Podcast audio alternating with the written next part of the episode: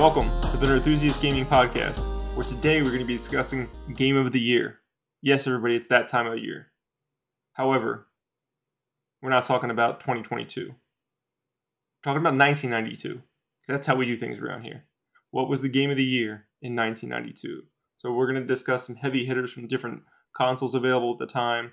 We'll have another category for some random stuff also. And just so you guys know, you can really help us out by supporting us over on Patreon. Patreon.com slash nerdthusiast. You can support us for as little as $1 a month. Um, at the $5 tier, you guys start getting early ad free access to all of our shows.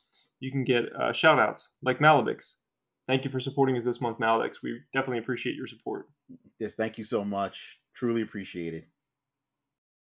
You guys can also follow us on social media at Nerdthusiast. We are on TikTok, Facebook, Instagram, YouTube, Twitter, all those things. We do have a hive. Haven't really put any effort into that yet, so coming soon? Question mark. We'll see if Twitter falls apart. Let's not mess around anymore. Let's hop right into things this month. We have a lot to go over. The back half of the show, just so you guys know, is going to be covering some retro game prices. Uh, if you're listening on audio feeds, on YouTube, we're going to chop this all up so it'll all make sense to you as you see it. But the last part is going to be over retro game prices and where they're at, leaving 2022 and entering 2023. Now, the first segment we have is about the SNES in 1992, where we picked three titles from this that were standouts to us that we need to mention. Wes, I'm going to let you take the first one. All right, man. 1992. It's like 30 years ago, but I can remember it like it was yesterday. It is. It's oh 30 years. These games are all 30 years or older. the exception years. of maybe one or two that may have come, come out in December of 1992. Yeah, man. By the time you're hearing this, they'll all be at least 30 years old. Got that Twilight Zone thing going on, going back in time. Mm-hmm. Um, yeah, the, the Super Nintendo, 1992 was a, was a big, big year for them. Big year because they had probably the biggest title released on their platform, which was Street Fighter 2. You know, we talked about Street Fighter 2 several times, you know, talking about arcade ports uh, on our, one of our videos. Street Fighter 2 was huge. Huge, huge. I mean, it was massive in the arcades, and then, you know, everybody was dying to get them on a home console. We didn't know how the ports would translate. Uh, obviously, ended up being better on SNES, at least at first. Genesis got you know a version out on theirs, mm-hmm. um, they ended up releasing a six button controller, which of course was necessary. But this was a big win for SNES getting Street Fighter on their platform, and it played best on SNES for sure. Yeah, man. And then we had uh Legend of Zelda: Link to the Past. I mean, another when, huge popular title, man when you talk Zelda, most people say their favorite one is Link to the Past, Ocarina of Time. Sometimes you hear Wind Waker, but usually it's Ocarina of Time or Link to the Past. Uh, Link to the Past comes up in a lot of conversation. Certainly does. I love Link to the Past, but Ocarina of Time is in my heart, man. Like, Ocarina of Time is like that's one of the few games I, I don't know how many times I beat that game, Wes. And I can't say that about hardly any. I hardly ever replay a game. And I've probably replayed that game at least five times. Wow. Okay. I'm it's so good. I was trying to get through it once and I was good. Except the water temple. Everything is great except the water temple. That shit was so confusing. Even when you know how to beat it, I'm still like going back and like, what the, what switch do I have to hit? And what other than the Water Temple, though, it's like a perfect game. Okay, okay. And then another huge title, which we got the introduction of a of a franchise in Mario Kart. I mean, there you go. Mario Kart, it, present day. Talk about that for a second. It's the biggest selling game on the Nintendo Switch, and it was a re-release from the one on the Nintendo Wii. Mm-hmm. Mario Kart is just an extreme powerhouse. It was like easily one of Nintendo's top franchises. It's so it's such an accessible game to play.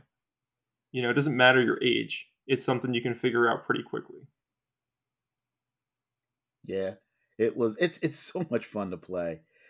So much fun to play, you know, and then you, you know, especially with the introduction of like the multiplayer, like the four players, like on Nintendo 64 just got better, got more fun. I played a hell of a lot of the uh, the battle mode for the Super Nintendo, man.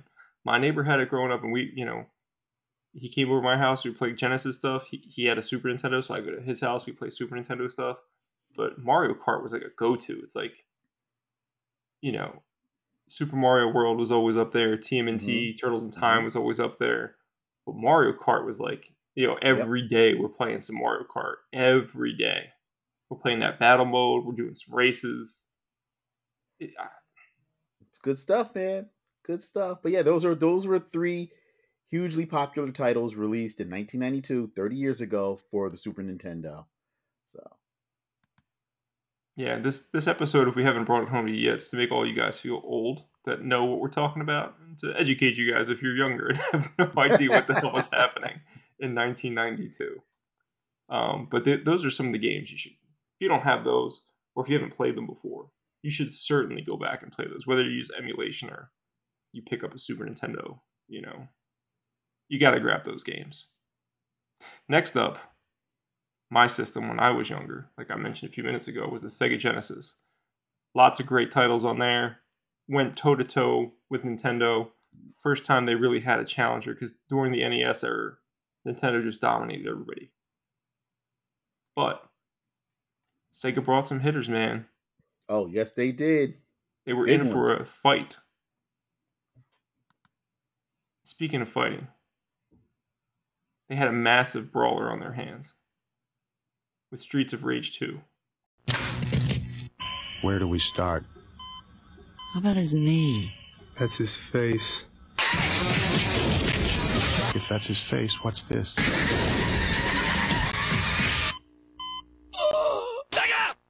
Now, there's there was of course Streets of Rage one, but we're talking about 1992, so that's why we're talking about number two specifically. And it also just happens to be probably the best Streets of Rage game. I, you know what? As great as Street Fighter One, uh, Streets of Rage One was, the second one was so good. It really yeah. was, man. Young Bobby Engels has a problem. He needs to earn the respect of his peers. So he gets the special Sega Genesis fighting system. It comes with Streets of Rage 2. He saves $40. He gets more moves. He gets more control. Now things are pretty much okay. I said chocolate chip. Say it. Say it. Man. The soundtrack, man. Just that beat. Mmm that Genesis like that bass sound. Oh. yeah, because uh, in, in two they introduced a new character. Uh, it was, you know, it still had that Streets of Streets of Rage feel, gameplay. So good, so good. If you guys are younger and, and missed a lot of the, the brawlers from back then, it was one of the biggest genres. There's so many great titles. I mentioned Turtles in Time a few minutes ago. Streets of Rage has to be on that list. Um, I know a lot of people for some reason aren't crazy about Double Dragon. I really like Double Dragon a lot. Uh, you know, the NES version, there's Double Dragon 1, 2, and 3. People don't like, people say that 2's the best. I kind of agree with that. I think 2's probably the best one in the NES, but 1 is good. My, my point to saying all this is there's a million good brawlers out there. And if you end up liking like the new Streets of Rage that came out, I don't know, a year or two ago, Streets of Rage 4. Great. It was great, really good. Great. Really, really good. If you guys like those games, you need to go back and like search out these old ones because they're fantastic. And then we got another big one, one of your favorites. I mean, Sonic was the reason I purchased the Genesis. I had, you know, the not for resale copy of Sonic, still got it over there. And two was just what what did you love about Sonic? Cool, we're gonna make it better everything about the first game is going to be just be better in the second one. I do like the first game a lot, but, but the second one is just leaps and bounds ahead of the first one. We got and the I'll introduction play... of Tails. Yeah, you got Tails, man. so you can do you can do a little co-op. It's like Tails is kind of limited in what he can do, so it's like kind of co-op, kind of you know, don't go off the screen. I don't know, but the game the game is fantastic. Oh, I, I agree. I agree 100%.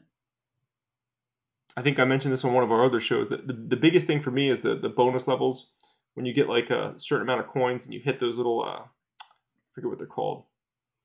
Those little things that goes ding ding and like you can like warp out of the area.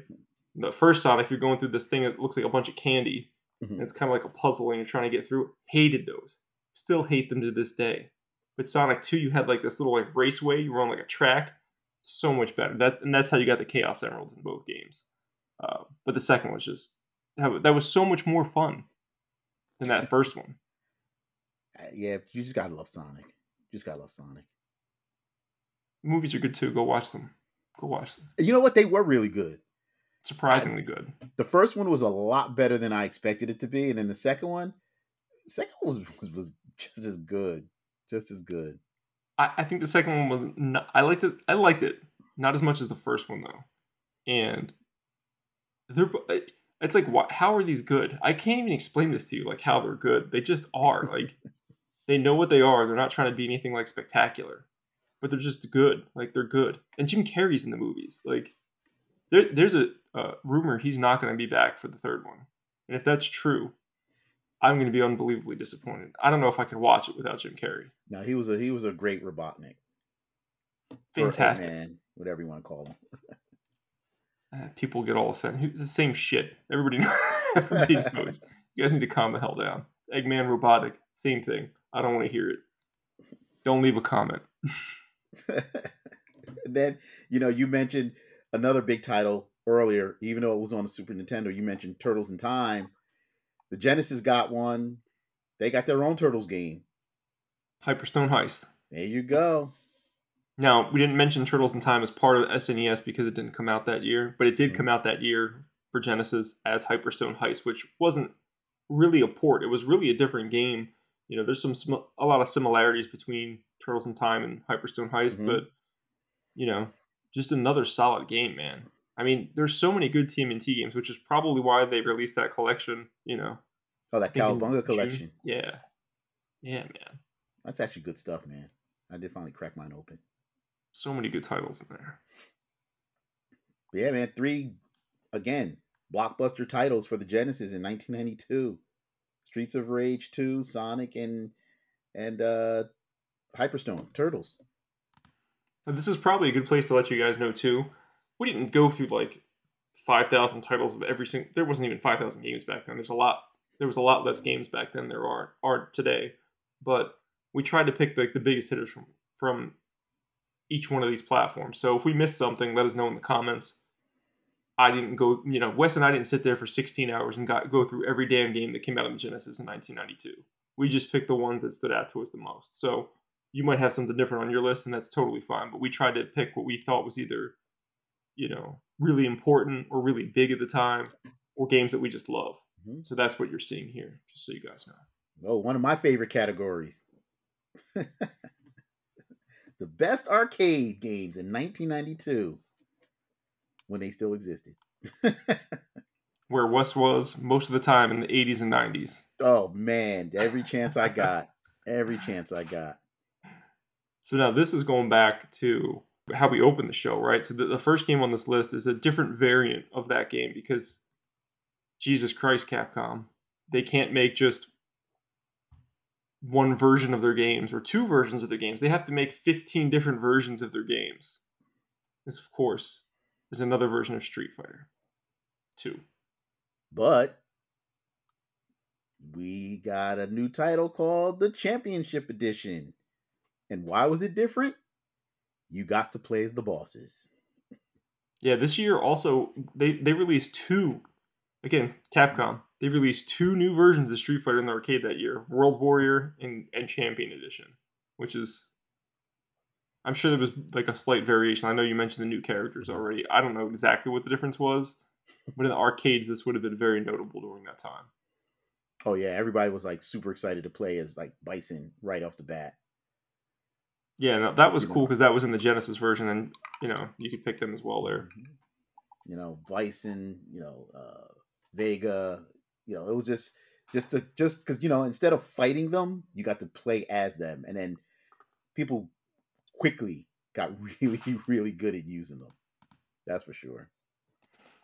I never played. I mean, I I did, I did play with Bison every once in a while, but never really my go-to. I didn't I didn't like him that much. I really liked the what's it, Zangief, the Russian. Mhm. I like playing as him a lot, and he was probably my favorite. I played as E Honda every once in a while. Who was your go-to? You know, I started off with Chun-Li, and and then I kind of gravitated towards Guile.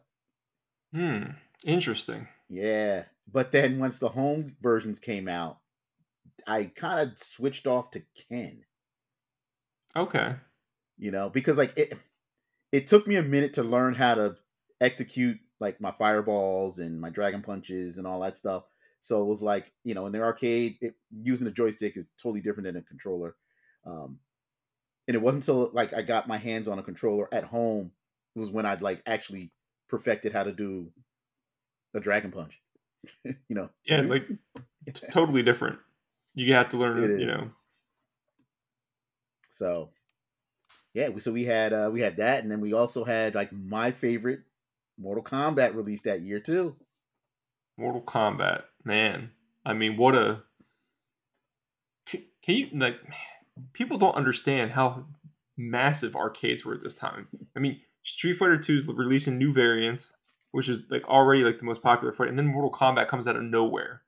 Mhm. Like, who would have thought Street Fighter had any sort of competition? And then there's Mortal Kombat. Yep, popped out of nowhere. Brought its digitized graphics, made it seem really realistic, and it was for the, the older kids because it was bloody and gory as opposed to Street Fighter. I think prior to Mortal Kombat, I think the only digitized game I remember seeing in the arcade was Pit Fighter, and that really wasn't like a fighting game. Yeah, it was it was different. Yeah, it was like a Fight Club type, and you fought, and I don't know, but it was it was different. There's no Mortal Kombat or Street Fighter. That's for damn sure. That's for sure. Oh man, I I remember walking into the arcade and and they were they just unveiled the Mortal Kombat machines and uh you know, I was it's like, "Oh my god, what is this?" And turned it on and saw Sub-Zero and Scorpion for the first time and I was like, "Eh, okay." But then as time went on, the lines kept getting longer and longer to play. It was good stuff. I grew up in a smaller town, so we we you know we had like a small local arcade that was like attached to like a golf course. So they didn't have like a they had some arcade games, not a huge variety. And most of the time, you could walk on there and just get whatever arcade game you wanted without waiting. But not for Mortal Kombat. That game, you know, people were lined up to play that. That's what happened there. It was like you know when you went from just hopping wherever, like oh what the hell, what's going on over here? It was like an event, man. Yes, it was. Everybody's crowded around the machine. Everybody's watching. Hmm. Don't suck. Don't suck. you couldn't suck. Oh, Yeah, I never everybody- played. I never played when people were there. I was like, I ain't playing against any of you guys. I'll- oh, you know, I'll wait. No way. I ain't get my ass beat. Watching You people know. do like crazy moves and stuff. oh man, you'd have a crowd of people watching you play, and you lose. You got to hang your head in shame and walk away. That's how it was back then, man. Yes, it was. Yes, it was. Different times. But there's still some more amazing arcade games from 1992, like X Men. Man, four player goodness right there. This is one I never got to play, so I'm going to leave most of this conversation up to you. It looks awesome, but I just I never had a chance to play it. You've never played the X Men arcade game. Mm-mm. Not that I I recall. Oh man, it was at the height of. I really want to say that like the X Men cartoon. Can't remember which one came first, but X Men was like hugely popular, especially in the comics. So it was natural for them to do a game. Uh, they did four player, and there was again, it was like one of those multiple. You had multiple cabinets because everybody played it. It was a four, it was a four player cabinet, right? So the screen four was player. The screen was bigger though, right? It was a, a Yes. larger screen, correct? Yep. Yep. Was was it a fighting game though, or like what was it exactly? It was a it was a side scroller. It was like like Simpsons. okay, Um, yeah, it was like a side scroller. like a brawler, but a- like an action sort of brawler type thing. correct. Okay. correct. Um, yeah, it was eh, like Turtles. You know, Turtles. It was was the same. I think I might have played this actually. Was Mhm. Cyclops in it? Yes. Cyclops, Colossus, Nightcrawler, Storm. Yeah. I think I may have played that once or twice. I, I think this is sounding very familiar in my head now.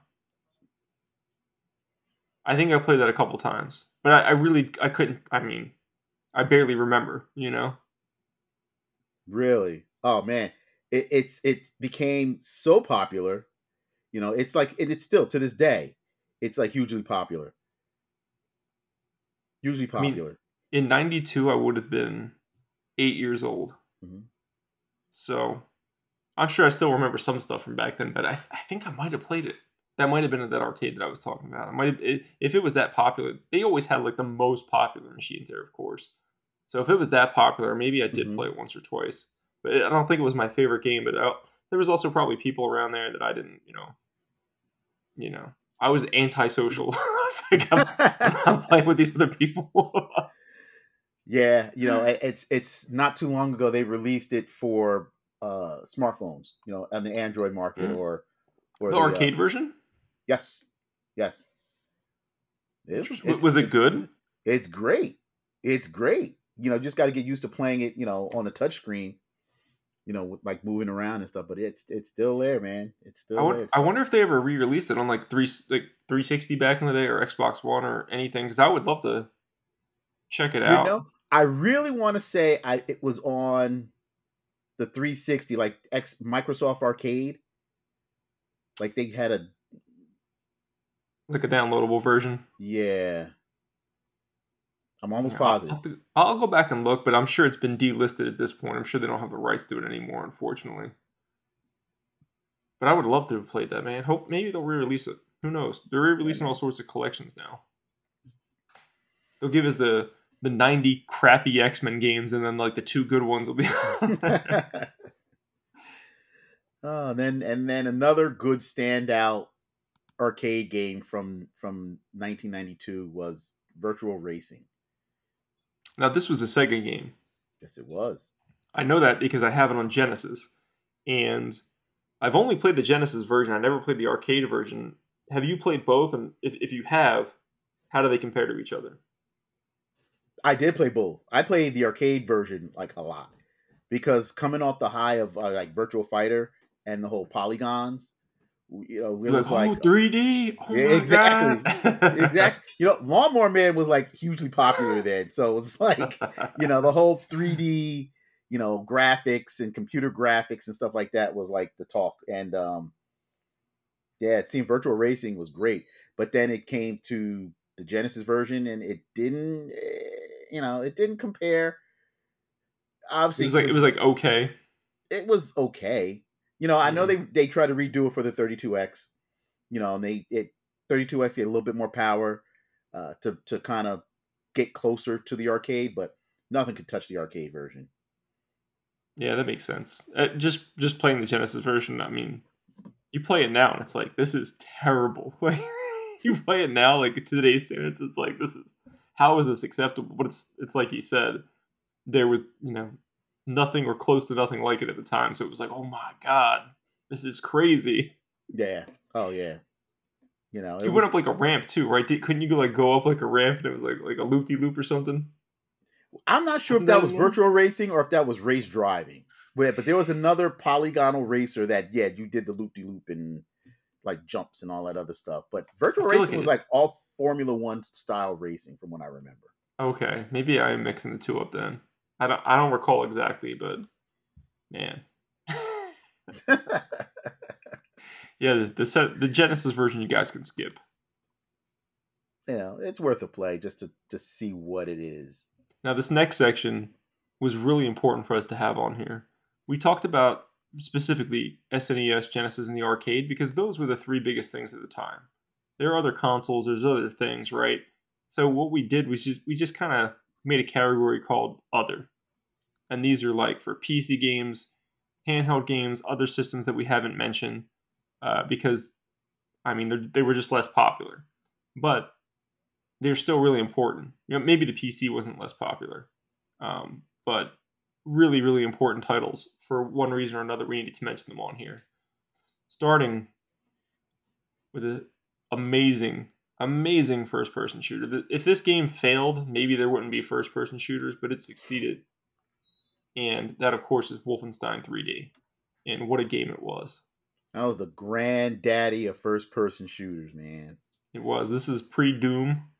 I mean, I, I mean, you go from there to Doom. Doom is like on another level. Like Doom is like way better, in my opinion but you have to take the first step. And Wolfenstein is that first step. Mm-hmm. And Wolfenstein was great. I loved Wolfenstein. Wolfenstein was good. Wolfenstein was really good. I mean, I didn't have a computer at the time, so I really couldn't play it. I didn't play it until it came on like console. Um, I think I I bought it for 3DO. Um, and that was like the first time I actually got my hands on like Wolfenstein, and I was like, wow, this is actually pretty good.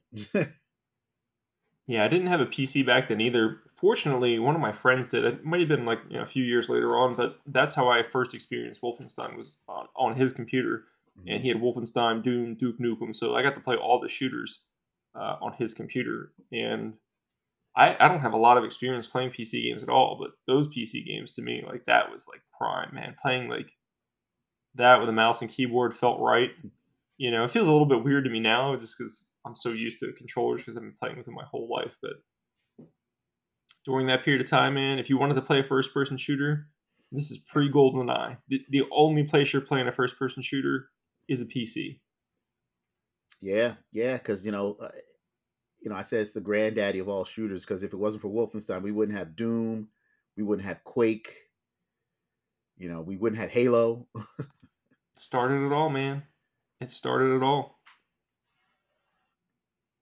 You know, another another granddaddy of the genre, which we mentioned once before in one of our videos, was uh, Alone in the Dark. Another PC title, guys. So this was mm-hmm. this eventually came to consoles too. I think we've we've also referenced that before. Mm-hmm. But 1992, this is when the the PC release came out, and this is the first time you're seeing a survivor horror game. So for those of you who like Resident Evil, this is pre Resident Evil. It's where it all started. Now, I never had the chance to play the game, unfortunately. I, have never even played off the sequels or the spin offs or anything. Have you played any of these before? I didn't do the original. I did, again, I didn't have a PC at the time. So it's like once it came out on console, uh, I then I actually got my hands on it and started to play it and and, and to see what it, what the you know the talk was about. Um, Do you remember did, which version you played first, or are you not sure? I want to say it was my again 3DO. 3DO. yeah, you know what? I I actually enjoyed my 3DO a lot, a lot. Um, but yeah, Alone in the Dark came out for for I have it for 3DO.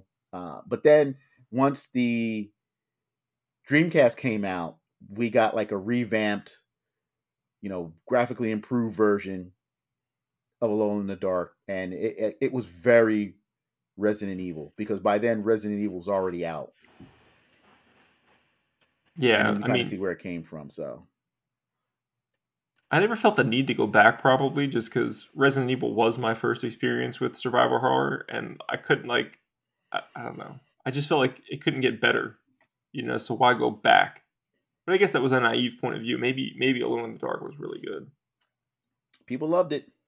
They kept making it. They're making it again someone just picked up the license to it and Are you serious? Yes. I think I don't think that they officially announced it, the game is going to be just called Alone in the Dark, but they didn't say if it's a reboot, if it's like a remake, mm-hmm. if it's like they didn't say anything really with detail that I can remember. So we'll, we'll have to wait and see. Man, do you remember that crappy Alone in the Dark movie they came out with? I barely remember it when it came out, I had no interest in seeing it then. I have no interest in seeing it today. I, I, watched it. Uh, the director was a Uwe Boll. He was like infamous for taking.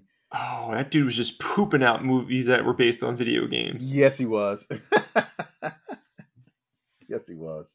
I don't know how how those game companies were like, oh yeah, you made that. Here, here's our license. Go ahead and make another one. like you can you can use our game too. Here you go. Here you go. Jesus. They made a Need for Speed movie, Wes. Do you understand how stupid right. that is? You know what? Need for Speed was actually really good. Need for Speed, the Need for Speed movie, I have to I have to defend. I enjoyed that a lot. I mean, the actor who played Jesse Pinkman was in there. I can't remember his Mhm. real name right now. He's a great actor. So I mean, Michael I like Keaton was him. in it. Michael Keaton was in it. Yes, he was. All right, you're winning me over. Yo, I Need know for all this. if you have not watched Need for Speed, it is definitely worth a watch. It I was can't good. believe that. you know, it's got it's got nice cars, and it's about racing, which is what Fast and the Furious started out to be, and then kind of went off the rails in a whole different direction. So when Need for Speed came those. out, it was I was like, man, cars and racing, perfect. What a what a slight story. You know what racing game or racing movie came out then that I liked a lot? It was uh, Gone in sixty seconds. It was one of like one of Nick, Nicolas Cage's like best movies. I do remember that. That was actually that was good. But you need to watch Need for Speed. Keaton's in it, and Jesse Pinkman, whatever the real actor's name is, I can't remember again. You're winning me over. Like I said, if it if I happen to be flipping through, it's like HBO and it's like Need for Speed, I'll stop and watch it. I'll give you that. But I'm not going to go out of my way to be like, what platform is this streaming on? I'm like,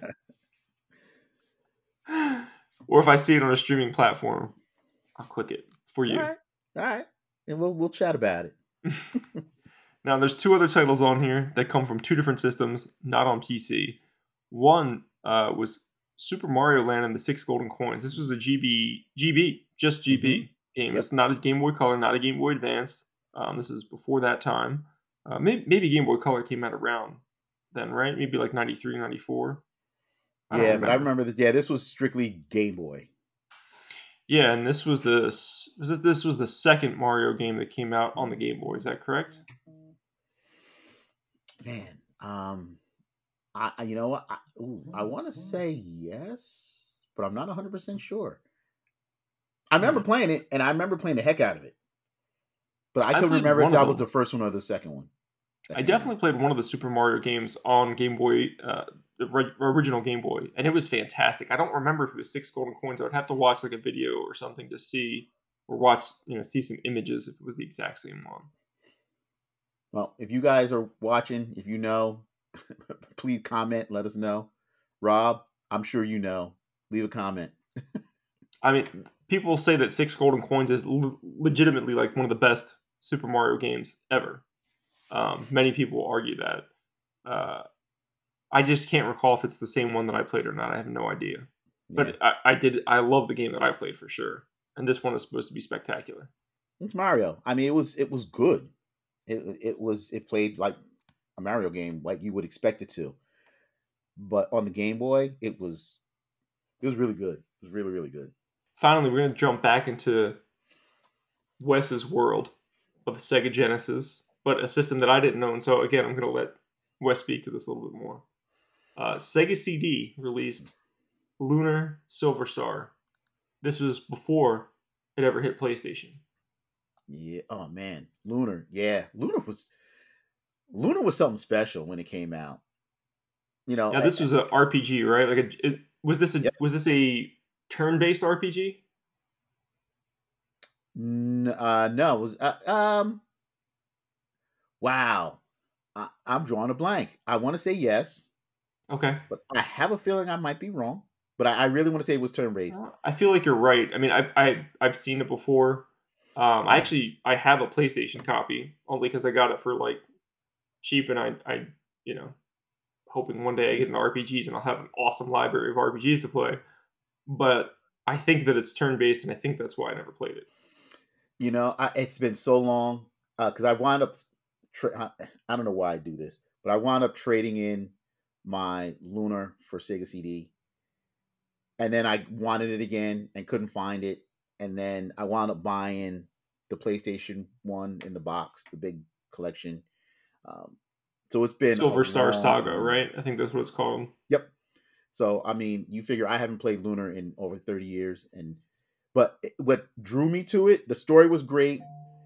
It had it had you know animated cutscenes, which anime I was like all about. So you know, seeing that in a game really made me want to play it more. That was that. Yeah, Lunar was something special. Lunar definitely was something special. It was put out by Working Designs, who did no wrong because they were they were the, the the kings of RPGs, like animated RPGs. Can you imagine how popular they would be today if they were still around? I know. Oh man. Like they'd be rivaling Square Enix, like you know, for their Japanese like Final Fantasy games and you know uh, Dragon Quest and stuff like that. I, I would say they'd probably be dominating them. Like, I mean, people love Atlus for their RPGs like Persona and mm-hmm. stuff like that. I, I think yep. Working Designs would be if they still existed in that form with the same people working on those games, they would be crushing that entire market. They would. I wish they were still around. I really wish they were still around. It's really a shame they were they were so ahead of their time because if they were around now, they'd be there'd be money just they'd be like pooping money over there. It'd be like unbelievable how much money they would have because it is niche, yes, but anime is bigger than ever. Mm-hmm. So even though it's like a niche thing, it's it's really becoming more and more mainstream. And if them making you know anime games based off of other animes or even like original creations that look anime style with Japanese RPGs, like if mm-hmm. that's what they're going for, this is the time to do it. Oh, I agree. I agree. They, uh, like I said, they'd be kings right now because they they would they would be the new Square Enix. Probably. I think they would be bigger than Square Enix. I really do. Bigger than I think they'd be bigger than Final Fantasy because instead of having Square Enix has really two major franchises like that are RPGs, and that's Dragon Quest and Final Fantasy, and they are major.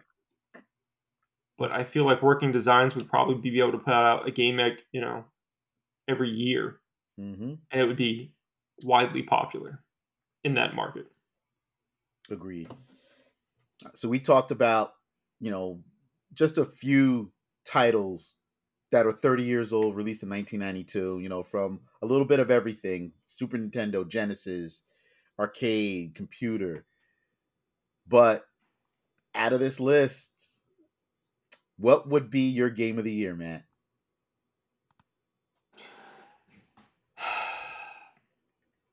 Well, I've been wearing a hint the whole show, so if you haven't got it, it's Super Mario Kart. That's my game of 1992. Now you might be saying to yourself, you had a Genesis, you disgusting, filthy traitor. How dare you do Sonic this way? Sonic would have probably been my second choice. Surprising. I thought Sonic would be your first choice, but okay.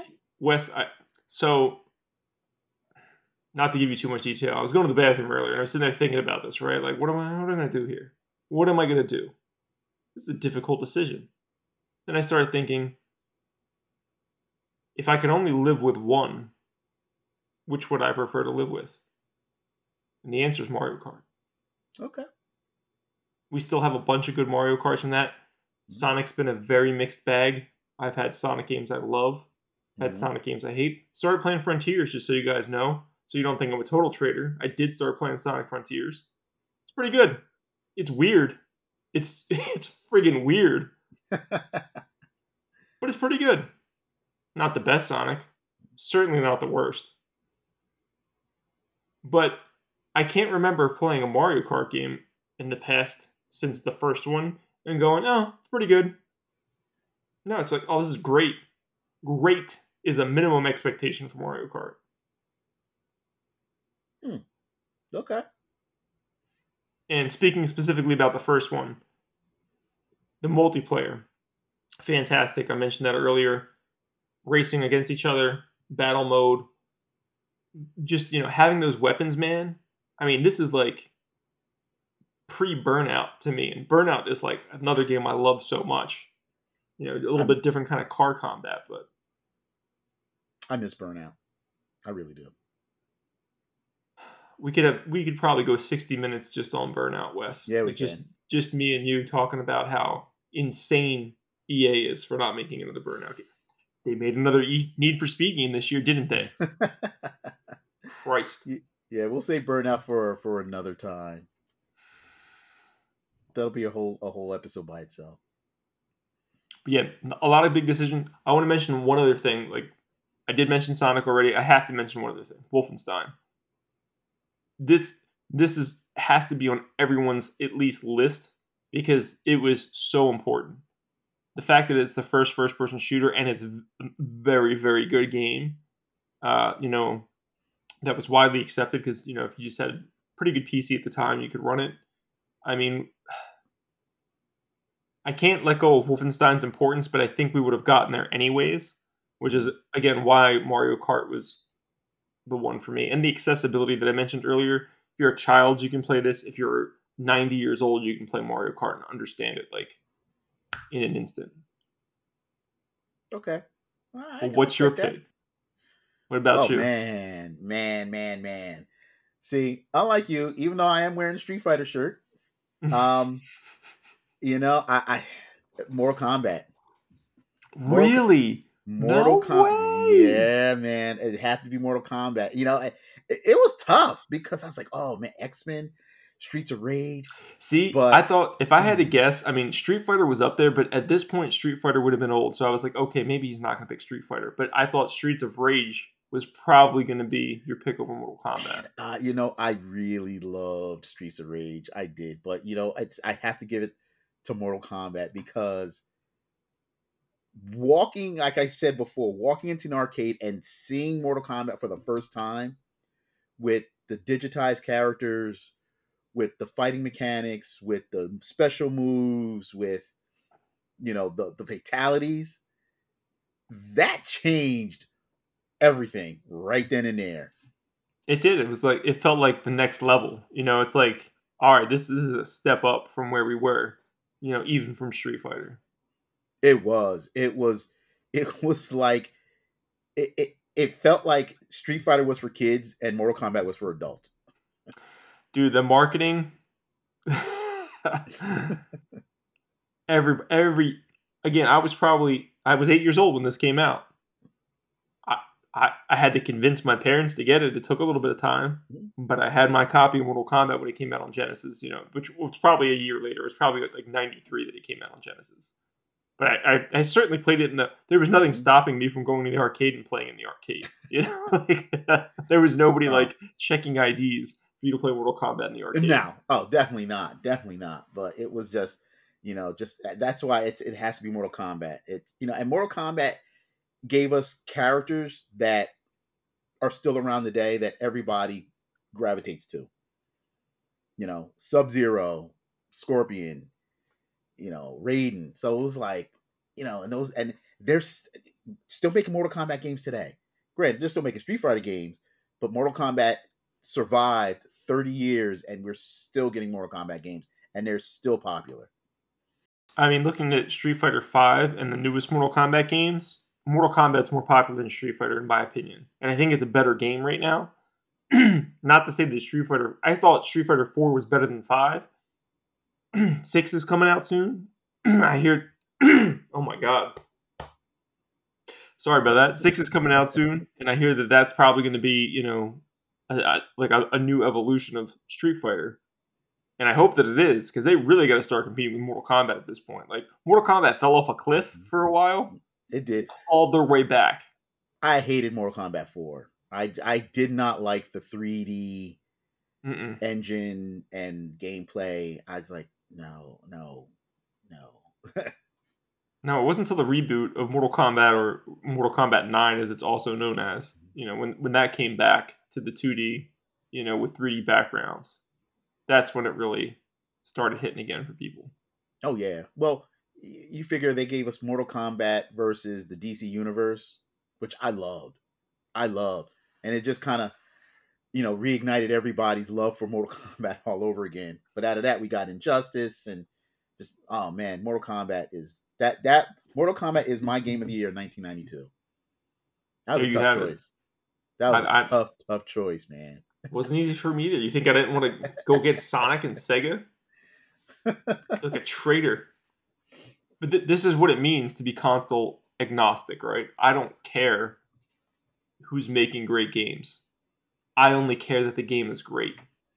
I don't care who's making it. I don't care what platform it's on, except for PC mostly because uh, I don't usually play PC games. But I, I'd be willing to if mm-hmm. someone brought me a PC because I'm not going to go out of my way to figure out how to get the game to run on my PC. But my point is, you should all be console agnostic. It doesn't matter. The games are what matters, and you should play what you want. you know, and enjoy the games that you like, no matter which console. So all you There fanboys go. out there who thought I was going to pick Sonic, I'm sorry to let you down. But Mario Kart was the best game that year, in my opinion. Okay, okay. Two different opinions, but it's all good. It's all good. Hey, I appreciate your choice too. You know, I love Mortal Kombat. We talked about that plenty of times as well. Mhm. All right, guys. So we're going to start hopping into the next section of the show, which is going to be covering retro game prices in 2022. Just a brief look back at some of the stuff that's happening there. You know, our thoughts and opinions on 2023. So back in our previous video, we had mentioned that we felt that things were on the decline and that things would continue that way. So right now, we're just going to do a quick look back and kind of discuss if we think that we were correct. Are things still declining? Have they declined in the past six months? And you know, talk about if things will still decline. But let's look back at that video and talk about that right now. Wes, were we correct? Did things continue to decline between July 2022 and today in December 2023? 2022. Oh my God. 2022. Um, you know, I I, I want to say I think we were correct because just looking back on 2022 as a whole, you know, it was it was there's some some standouts, uh, a lot of peaks and valleys, you know, a lot of pricing going up and down, and it was still, but as as a whole, yes, I I, I saw prices drop. You know, some significantly, some just a little bit, but I think they're all starting to go back to pre-pandemic levels. You know, perfect example was uh, I found a, a new retro game store in Central Jersey, and uh, earlier in the year, and they had Resident Evil for the Saturn, and it was like six hundred dollars. I was like, wow, okay, I need it. I'm Let me ask you a question. Let me just throw this in there. Was that sealed or complete in box or what was that? It was complete in box. A complete, so not sealed. It was six hundred dollars. Yep. Uh, I went back several months later, and that same game, he changed the price to like two seventy five. So of course I scooped it up like right then and there. I was like, So "Wow, that complete in box copy lost, according to that store, lost half its value. that's a lot. That's a lot. So I was like, wow. So that right there, yeah, that it shows me that prices are starting to to come down. That's certainly significant because if you guys, you know, I know you guys didn't work in stores before, but Wes and I have worked in. Wes still works in a retro game store. I mean, typically you're not buying these things at a high level because you're gonna you're gonna reduce your risk because the risk is you buying the item from the person hoping to having to resell it. So I'm assuming that this guy probably bought that for around that price, and he's probably trying. You know, he was probably trying to sell it for like twice the price. That's usually what you do because you don't know how long things are going to sit there, especially a high priced game like that. So my guess is this guy probably paid around 300 for it if he was selling it for 600. And now he's paying 275. He's probably taking a slight hit just to get it out of his door, or maybe he's just trying to break even on the item. That's that's my opinion. Do you think that's a fair estimate, or do you think I'm kind of off? It could be. I mean, he might have. Who knows? I mean, you know, he might have bought it for. He might have bought it for 150 bucks, 200 bucks, That's true. and and then you know, then the prices. You know, he tried to capitalize on it because the prices skyrocketed, and he's like, Yeah. "Hey, if I can get it, I, hey, I ain't mad at you. You know, if he can get it, get it. Um, yeah, especially because you know, Resident Evil. It was it was ex- an expensive game. It was a very expensive game at one point. Um, on Saturn. on the Saturn. So then, you know, eh, prices started to drop. So, you know, he adjusted his price accordingly. So, I, you know, I, I don't think he lost any money, but it just goes to show that, you know, that that bubble that we were in hmm on a good majority of the titles, I think kind of just finally burst and things are starting to come back down to a normal level if you want to call a 200 $300 game normal. No, I mean, I agree with you 100%. Like, if you look at the numbers across the board, you know, whether you're looking at sealed or, you know, there, we can get into some more nitty gritty in a few minutes. We're actually going to discuss some specific titles, but I feel that we were definitely correct over the past six months. I feel like the bubble has more or less burst. There was definitely a bubble, and I think there was many factors, but I think the biggest one was the pandemic that really drove up the price. Uh, spe- go, go ahead and look at price charting, guys. You'll see, like, you'll see 2020 it starts to go like this 2021 hmm and then you know for the most part you'll see 2022 starting to go like this like that's pretty much what you're going to see if you look at price charting for most titles not everything And one one thing I do want to reference, shout out to Game Eye, which we bring up quite often. Uh, this is how Wes and I both track our collections that we have. Game Eye shows you your overall value, and the first indication that I had, which I mentioned in a previous video, was you know back in July, was I noticed that the value of my games that shot up was starting to go down, and then I started looking at individual titles, and that's what brought on the July video. Was like, we got to talk about this. Like, this is it. Like, this is it. It's ending. Um, my game eye has continued to drop. It has not gone up at all. I've I've only spoiler alert. I collect video games. I've only bought more video games in the past six months, and the value has gone down. That doesn't make any sense. Unless the, the market is dropping, which is what's happening. Did you did you check your game eye? Do you know if it's has yours gone down in six months or do you not? Oh, really it definitely. Oh no, it definitely has. Every time I add a add a new game to the collection, you know, I just I, I see it's it's taking a dip. It's taking a dip. I mean, you know, I'm not in it for the money. Right. I'm in it I'm for the not either. enjoyment. You know, so I'm in it for the enjoyment of my collection and, and playing the games. So, you know, it, it is what it is. Uh, but it, it's it's making me more aware that okay, the market is definitely kind of trying to level off a little bit. And, Right. So we should have mentioned this in the beginning. Like Wes and I are collectors. We're not here for the money. Um, I find it extremely fascinating, so that's why I pay attention to it. Like it's just interesting to me to see the market. Like you know, it has ebbs and flows. It always has. It always will. Mhm. But the most interesting thing has been the pandemic and just seeing it just go like skyrocket. And you know, since then we're starting to see it drop, and that's fascinating to me. If you guys are fascinated by it, I hope that's I hope that's what you're getting out of this. If you're following the market, you know, you can listen to us also. But we're not experts.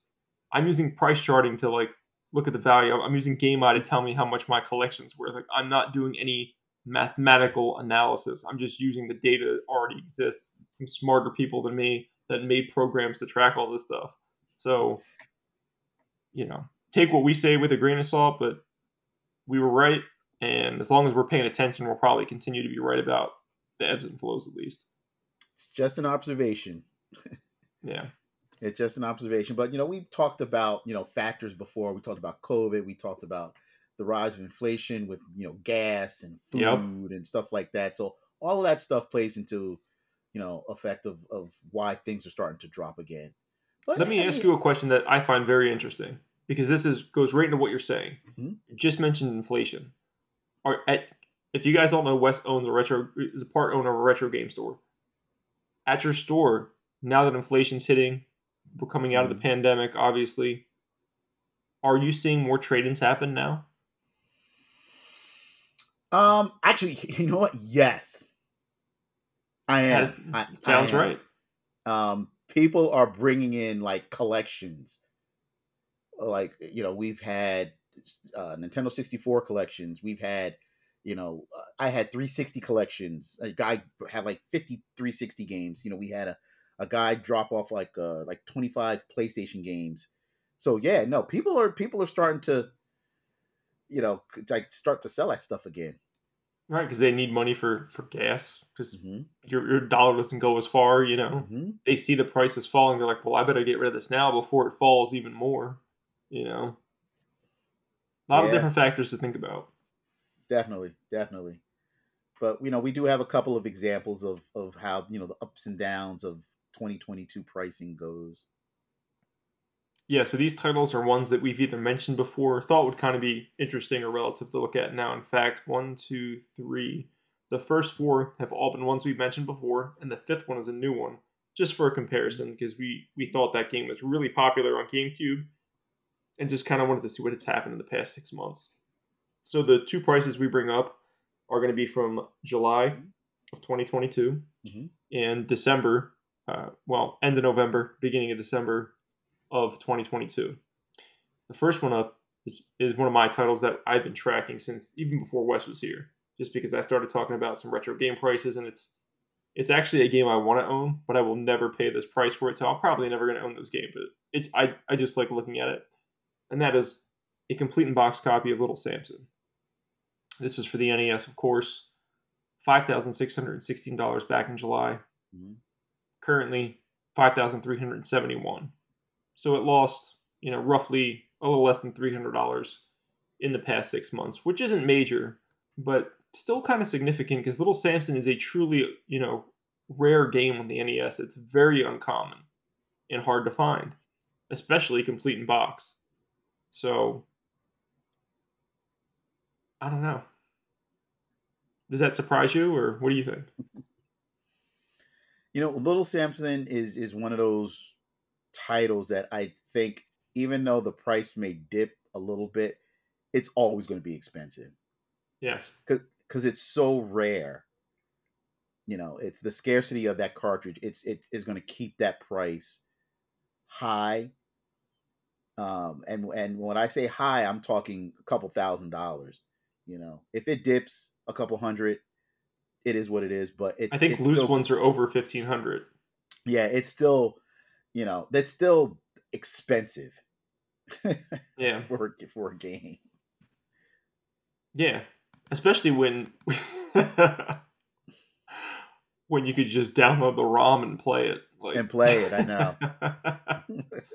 but that's not the point. You know, the point is like having the original game play through the original hardware, Yeah. the way that it was intended. Anyway, if I'm gonna play Little Samson, it's probably gonna be through emulation. Okay. Same same here. A game that won't be played through emulation, at least for you, because you already mentioned you picked it up. hmm Resident Evil on Saturn. Where are we at with that? Oh man, so I, I told you it you know it dropped like several hundred dollars um because when I picked it up it was two seventy five. Uh, so but now, uh, price in July it dropped even further. Uh, to it was two forty in July, and now Pretty, pretty close to what you were paying. eh, it Not- wasn't not bad. far off. No. Um, but now, as of let's say, you know, end of November, early December 2022, you know, it dropped even further to 207. Mm. And that's complete in box, correct? Just so That's com- knows. Correct. That's complete in box. So, you know, it just it's it's again another indicator that that prices are starting to slowly creep down. Yeah, especially Saturn, man. Because I mean, most Saturn games are like, not all of them are uncommon, but there's many uncommon or rare games on the Saturn, which is why a lot of their games are really expensive. Plus, the emulation for Saturn is notoriously sucking. So, like, if you really want to play a Saturn game, you need to have a Saturn in the disc. Yeah.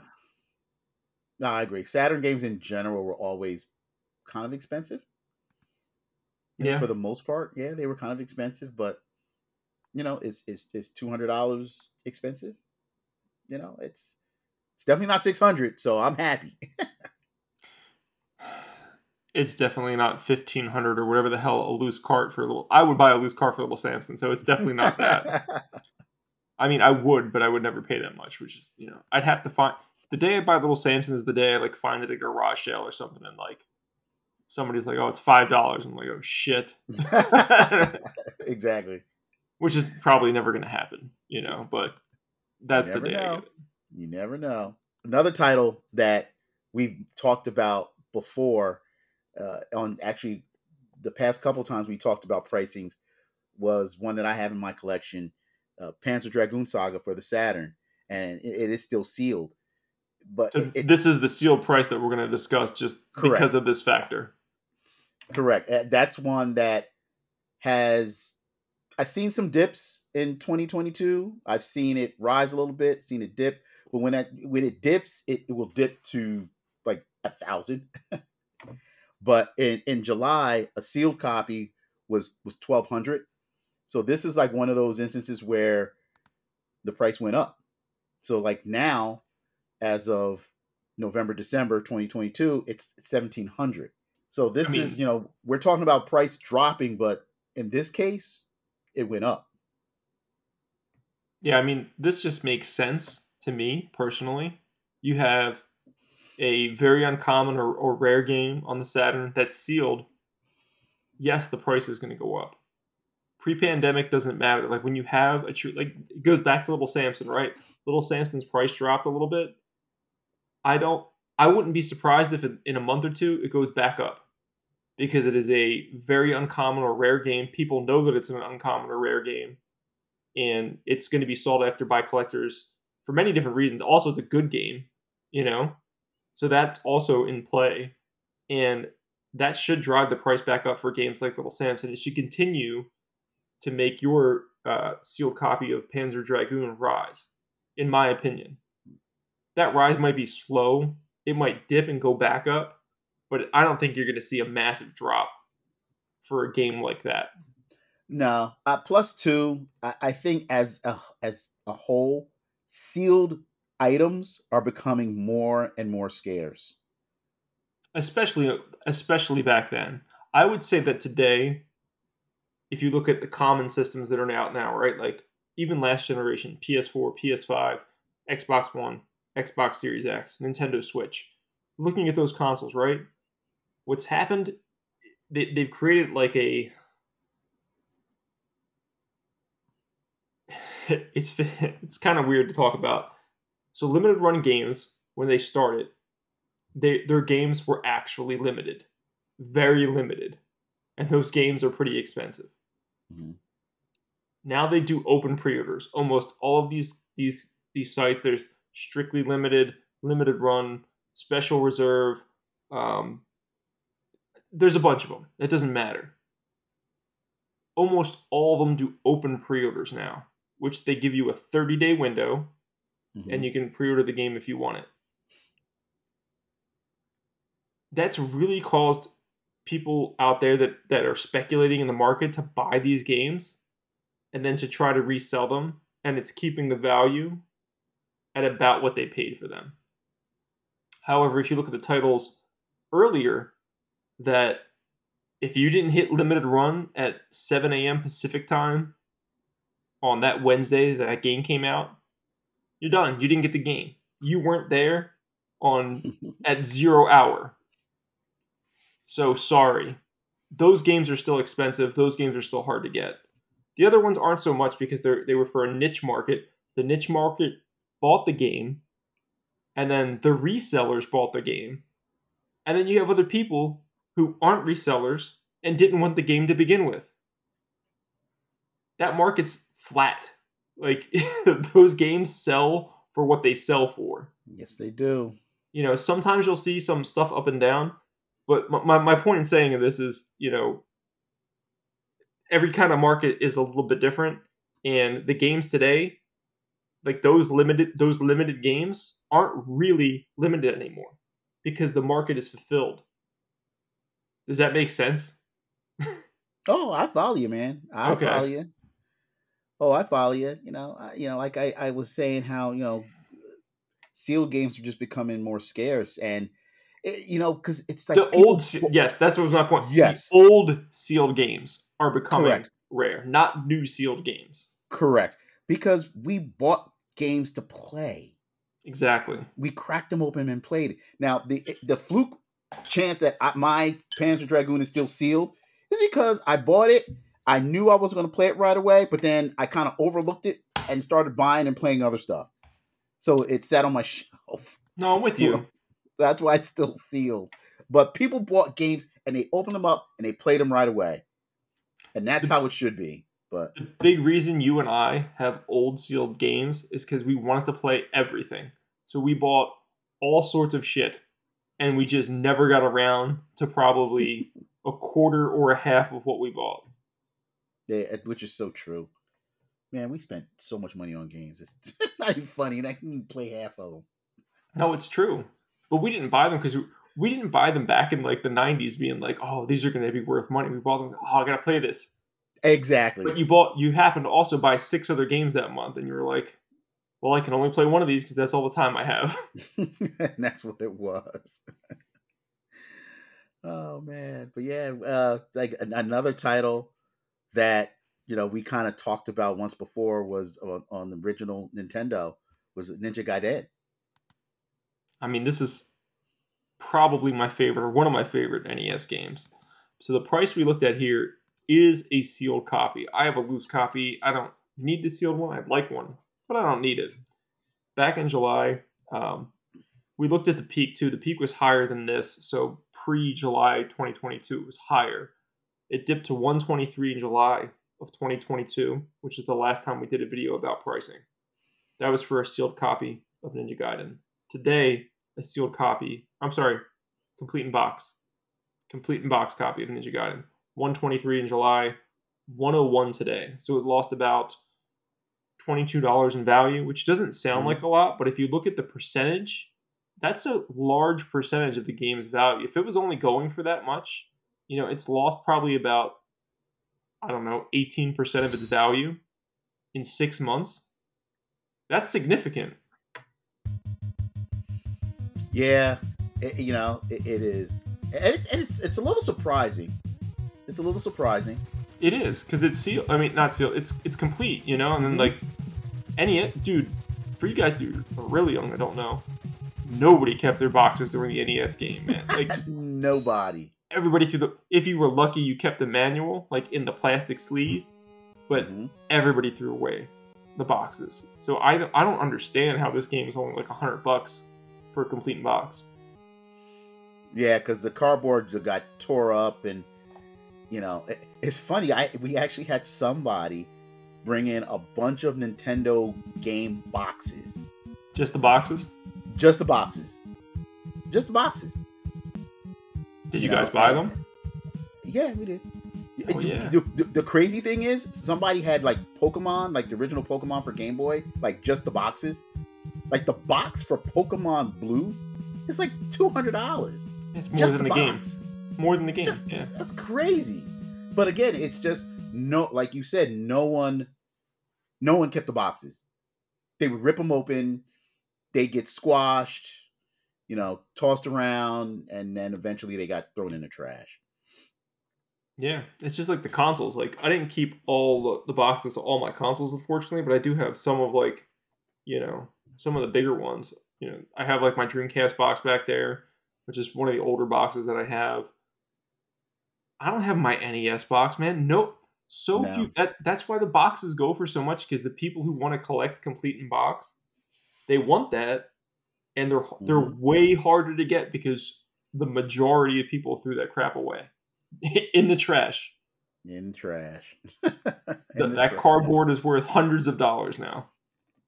Who would have thought? Who would have thought? You know, but we got you know, so we talked about a few increases, a few decreases, but then some stuff stayed the same. It did. So this was the new one that we looked at. We haven't looked at this in the previous videos, but this was Mario Kart Double Dash. Again, we picked this because it's a pretty common GameCube game, but it's mm-hmm. also if you go if you went out and bought a GameCube today, this would be a game that you would want to get for your GameCube. So that's why we picked it. It was like a common game that everybody would want. Let's mm-hmm. see where the prices are at on that. In the past six months, it stayed pretty stagnant. So we're looking at $65 then, $65 now there was off by some pennies, but we're not going to get into all that. It's basically $65. Now, what's interesting, that game would have sold for $50 on GameCube because games were going for $50 back then. But it still has lost value over time because if you counter inflation in, $50 back then was worth way more than $65 today, I'm sure. I'm not going to go do the math mm. for you guys, but still kind of interesting that it's that high, higher than what you would higher than what you would have paid for it back then, um, not counting inflation.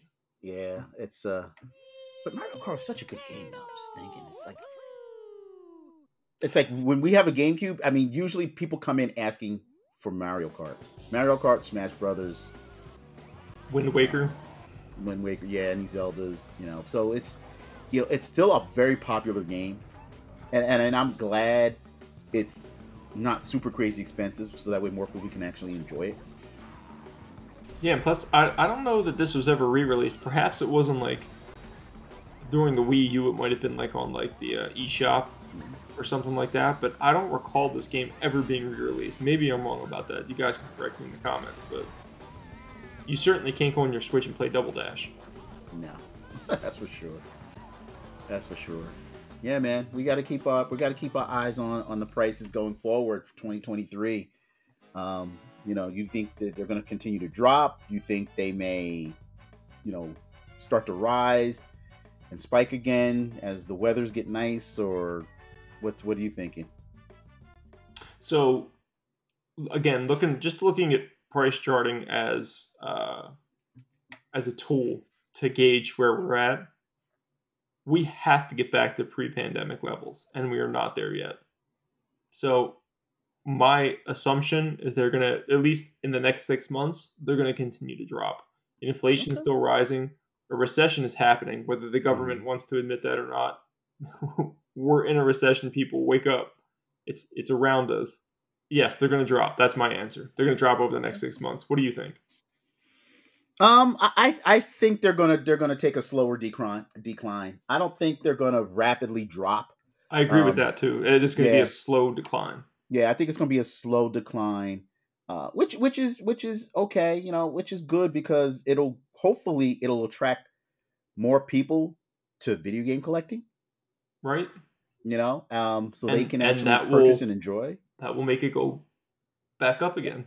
Back up. Well, yeah, if, if we get a lot of people that jumped on like like uh during COVID, yeah, they're gonna they're gonna skyrocket again. But at this point in time for 2023, hopefully, again, it attracts more people to the hobby because it is a fun hobby, especially if you're gonna buy them and enjoy them and play them. It's such a fun hobby. my hope is pretty much what you said um, but younger people i'm to bring a personal story into this real quick before we end things my nephew is young clearly and i'm old clearly um, he's probably 16 years old i believe um, maybe 15 so he was playing Far Cry 4 the other day. Hmm. And I was like, dude, you're playing Far Cry 4? I was like, Far Cry 6 is out. I was like, is that I, I was asked him, I was like, is that is that game is that a retro game to you? And he was like, Oh yeah, this is old, man. I was like, Yeah, your old games aren't the same as my old games, are they? He was like, Nah. So, I mean, my hope with it, this is, you know, as prices go down, Mhm. is he loves games. People like him, I'm hoping, will start entering that market, you know, as he gets older. When he turns 20, you know, and he gets a job and starts having like money that he can, you know, disposable income. I hope he goes back and plays some of the stuff that he missed because he was too young for it, you know. I hope I can be like, hey, go Yeah. go pick up an NES and go play Ninja Gaiden. Just do it. Let me know how it is. But I feel man. like I feel like we're just gonna get aged out. That's what's gonna happen, and no one's gonna care about the NES You know, anymore than the Super Nintendo, and we're just I gonna. I don't know, man, because it's like uh, you know, in the store, I there's a couple regular customers that I get that are young, that are in I would say late teens, very very early twenties, that come in and they buy the retro stuff. They buy the Nintendo, they buy the Super Nintendo. That's awesome, You know, man. they That would the like make me so happy just to see that.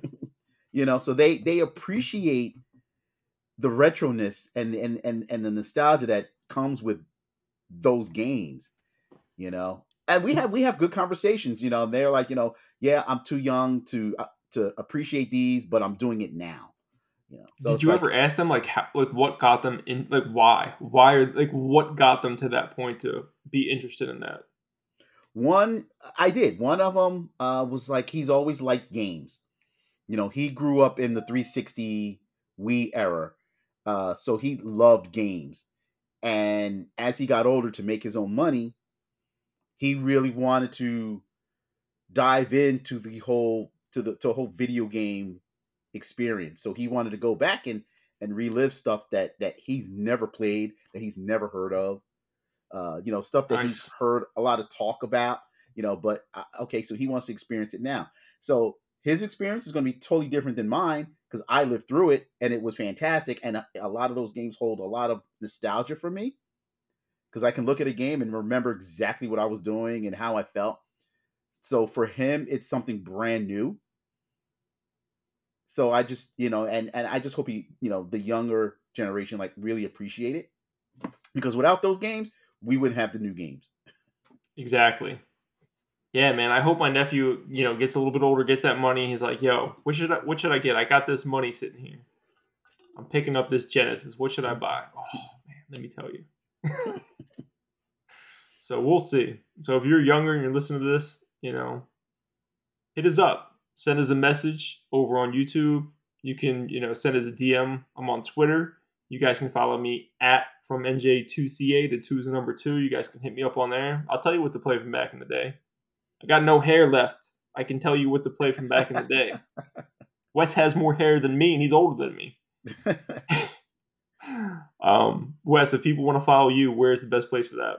You can follow me on Instagram at Grendel5XBX. Uh, and again, you know, if anybody is in the Atlantic City, South Jersey area, you know, stop at Level Up Entertainment at the Hamilton Mall.